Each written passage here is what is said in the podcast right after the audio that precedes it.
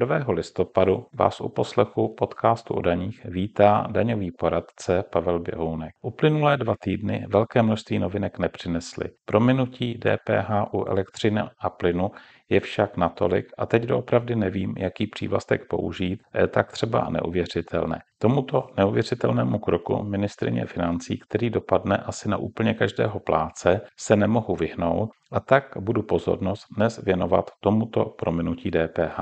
Dostaneme se k němu hned po krátkém úvodu věnovanému údajně novému portálu finanční zprávy, promítnutí či nepromítnutí nových formulářů daňových přiznání na daňový portál. Posledně jsme se bavili o novém formuláři přiznání k DPH, i když máme již listopad a teoreticky bychom již mohli podávat přiznání za říjen a za toto období je nový formulář již povinný, tak ještě včera nebyl na daňovém portálu nahrán nový formulář a nejspíš nebude nahrán ani dnes, a vůbec bych se nedivil, pokud bychom jej na daňovém portálu nenašli ani za tři týdny, tedy po 20. listopadu, kdy už bude DPH za říjen v plném proudu. Jak jsme si však vysvětlovali a byla tomu věnována i e-mailová informace, nový formulář DPH v praxi znamená jen vykázání některých plnění buď na řádku 24, anebo na řádku 26 například služby s místem plnění v jiném členském státě, které do 36. spadaly do režimu mini One Stop Shopu a nyní spadají do režimu One Stop Shopu, se již nevykazují na řádku 26, ale na řádku 24. Stejně tak se nově na řádku 24 místo tak jak to bylo dříve na řádku 26, vykazují služby, na které lze od 1. července použít režim One Stop Shopu nově. Například stavební práce či jiné služby související s nemovitostí poskytované osobám nepovinným k dani na nemovitostech nacházejících se v jiném členském státě. Pořád platí, že například řemeslník, který pro občana opravuje v Německu nemovitost, musí k této službě uplatnit německou daň z přidané hodnoty. A to i když je nepláce a nadále zde není stanoven žádný hodnotový limit. I kdyby to bylo jednorázově třeba za 100 euro, tak tam německá DPH musí být. Do 36. byla nutná registrace k DPH v Německu. Od 1. července lze i pro tuto službu související s nemovitostí poskytnutou osobou nepovinné k dani využít One Stop Shopu. Podnikatel ovšem v tomto případě buď by musel být plácem, anebo identifikovanou osobou. A bez ohledu na to, zda využije One Stop Shopu nebo se v Německu zaregistruje k dani, tak tento podnikatel bude uvedenou službu vykazovat za říjen na řádku 24. Pochopitelně, pokud bude podávat daňové přiznání, čili pokud se jedná o plátce daně. Jak už jsem vysvětloval mnohokrát, nový formulář se liší popisem některých řádků. Pokud tedy budete podávat přiznání za říjen a ještě by na daňovém portálu nový formulář nebyl nahrán, tak si jen nevšímejte popisu příslušných řádků, tak jak to bude zobrazeno na daňovém portálu, pokud by to teda nenahráli nově, ale vyplňte jej podle aktuálního formuláře vzor číslo 23. Pokud však nemáte One Stop Shop či registraci k dani v jiném členském státě nebo nejste například elektronické rozhraní, tak se novým formulářem, respektive popisem na novém formuláři jednotlivých řádků nemusíte trápit. To, že na daňovém portálu starý formulář se starými vysvětlevkami, je ze strany finanční zprávy úplná ignorance. A to nemám na mysli teď ignoranci evropského, ale dokonce i českého práva. Novelu DPH totiž máme od 1.10. a od 4. nebo 5. října máme vyhláškou stanoven nový formulář tak asi můžeme být rádi, že alespoň je nový formulář DPH vzor číslo 23 zveřejněn v databázi tiskopisu na webu finanční zprávy a nemusíme jej hledat ve vyhlášce. To bohužel neplatí pro formulář daně z příjmu fyzických osob za rok 2021. Ten je ve vyhlášce již od září a nejenže není nahrán na daňovém portálu, ale dokonce ani na webu finanční zprávy v databázi dostupných tiskopisů není zveřejněn. Přitom například v případě úmrtí tomu se budeme věnovat na webináři Den z příjmu fyzických osob 2021-2022, za jaká období se tam podávají přiznání. Tedy v případě úmrtí je nutné dávat přiznání nejen za celý kalendářní rok, ale i za část roku. A u formuláře daně z příjmu fyzických osob přitom nejde, tak jako tomu bylo u toho DPH, jenom o popis řádků, pokud jde o formulář 2021 proti formuláři 2020, který je zatím třeba na portálu finanční zprávy, na tom daňovém portálu. Tam nejde jen o popis řádků, ale tam je i změněn výpočet daně. Takže nové tiskopisy na daňovém portálu stále nejsou, ale na stránkách finanční zprávy se objevila informace, že web finanční zprávy dostává novou podobu. Já jsem si tedy osobně žádné změny nevšiml. Jen kdyby vám web finanční zprávy občas nefungoval, tak informaci o nové podobě webu je upozornění, že v listopadu bude docházet k výpadkům tohoto webu, tak abyste se nedivili. A nebo pokud si tam nějaké změny, že portál vypadá moderněji, všimnete, tak se vám to třeba bude více líbit. Takto na úvod, abychom si připomněli, jak o nás finanční zpráva pečuje a řekneme si něco o prominutí DPH. 20. října se nám ve finančním zpravodaji číslo 34 objevilo rozhodnutí ministrině financí, kterým se pro období listopad a prosinec letošního roku promíjí DPH z dodání elektřiny a plynu. Zároveň schválila vláda návrh na osvobození elektřiny a plynu od DPH dočasně pro celý příští rok 2022.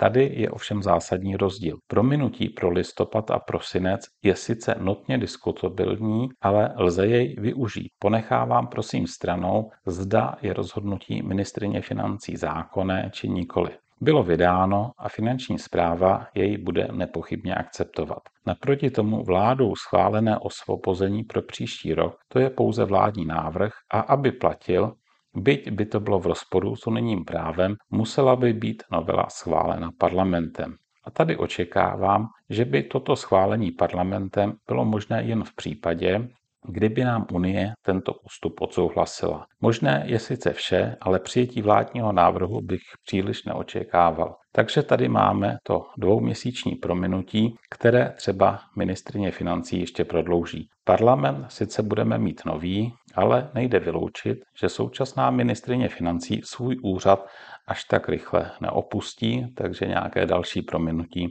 třeba na období listopadu bych úplně nevylučoval. Prosím pěkně, Moje povídání je z odborného pohledu a nechávám stranou diskuze o tom, zda se jedná o sociálně vhodné opatření a podobně. No a z odborného pohledu je to složité. Jednak, jestli je prominutí zákonné, zda za něj dostane Česká republika pokutu nebo nedostane. V tomto směru ministrině financí tvrdí, že nad tím dvouměsíčním prominutím Evropská komise zavře oči a bude se tvářit, jakože jej nevidí. Především je však otázkou, zda k problému přistoupit tak, jak k němu přistoupila finanční zpráva, anebo se snažit hledat cestu, která by odpovídala zákonu. Neberte tedy můj výklad tak, že bych chtěl papouškovat to, co tvrdí finanční zpráva, když je to alespoň v některých ohledech zcela zjevně v rozporu se zákonem. To doopravdy ne. Na druhou stranu prominutí bylo vyhlášeno a předpokládám, že většina velkých dodavatelů plynu a elektřiny se jej bude držet a i když postup dle finanční zprávy přinese praktické problémy, je přeci jen v praxi uskutečnitelný. Kdybychom se chtěli držet zákona, tak by dle mého soudu bylo prominutí buď neproveditelné, anebo by to znamenalo velkou administrativní zátěž. Finanční zpráva k prominutí přistoupila stejně, jako kdybychom měli od 1. listopadu do konce prosince nulovou sazbu DPH. Ještě jednou se omlouvám, pochopitelně vím, že rozhodnutí ministrině nemůže změnit sazbu, na to ještě stanovit, že by ta sazba byla v nulové výši. Jen chci vysvětlit výklad či přístup finanční zprávy. No a pokud se budeme uvedeným přístupem řídit, tak bychom neměli mít problém s finančním úřadem. Za prvé k principu změny sazby u dlouhodobě poskytovaných plnění, na které se poskytují zálohy. Ten jsme si vyzkoušeli v poslední době hned dvakrát, když se k 1. lednu 2020 snižovala sazba DPH u tepla a k 1. květnu 2020 jsme měli obdobné snížení sazby daně u dodání vody.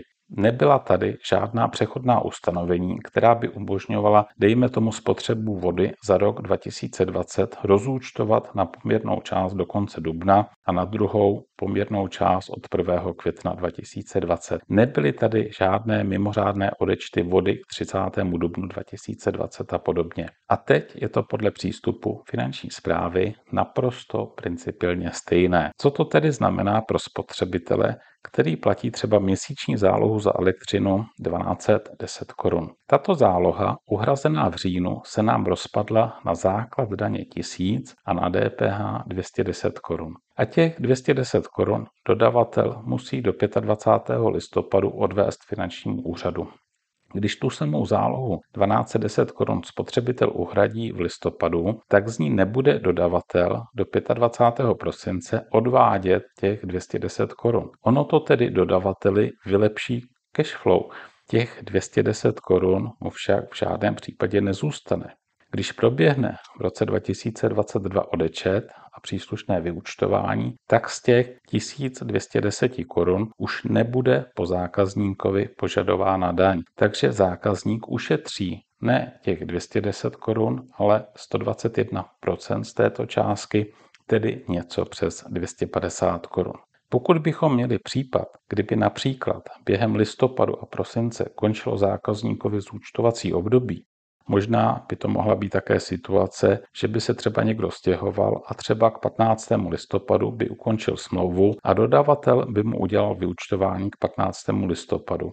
Bylo by úplně jedno, kolik zákazník spotřeboval od 1. do 15. listopadu. Rozhodující by byla celková cena za zúčtovací období. Ta je pochopitelně stanovena nejdříve v úrovni bez daně. Od této částky se odečtou základy daně ze záloh, ze zálohy 1210 korun uhrazené v říjnu, tedy 1000 korun, ze zálohy uhrazené v listopadu 1210 korun by se odečetla celá částka od základu daně těch 1210 korun. No a měli bychom tady kladný základ daně pro doplatek a protože den odečtu máme 15. listopadu, tak i k doplatku by byla nulová daň. Pokud by bylo vyúčtování provedeno na základě odečtu provedeného v roce 2022, tak by k doplatku daně byla 21% daň. I když pochopitelně nechci předjímat, jak to příští rok bude.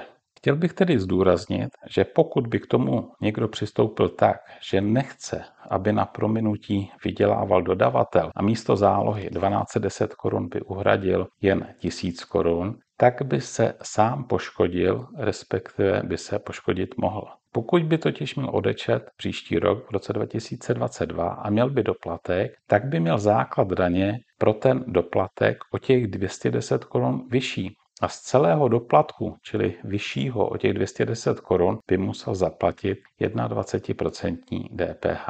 No a pochopitelně je to otázka obchodního vztahu. Pokud by nedošlo ke změně smluvních podmínek ze strany dodavatele, tak prominutí daně samo o sobě nijak neopravně zákazníka ke snížení zálohy. Tak alespoň takto k principu, jak prominutí bude v praxi finanční zpráva přistupovat. Posílali jsme k tomuto tématu minulý týden informaci v rozšířené verzi i z několika příklady. I když jsem toto určitě neměl v plánu, tak se tomuto tématu určitě nevyhnu na webináři DPH Tuzemsko 2021-2022, který máme již tento pátek 5. listopadu a během příštího víkendu by měl být k dispozici záznam. Vysvětlím tam například i problematiku platebního kalendáře jako daňového dokladu. Tento problém je obecně důležitý, například z hlediska kontrolního hlášení, teď je ovšem ještě aktuálnější, protože na plyn a elektřinu se poměrně často vystavuje právě jako daňový doklad platební kalendář. Na závěr k elektřině a plynu bych chtěl poznamenat,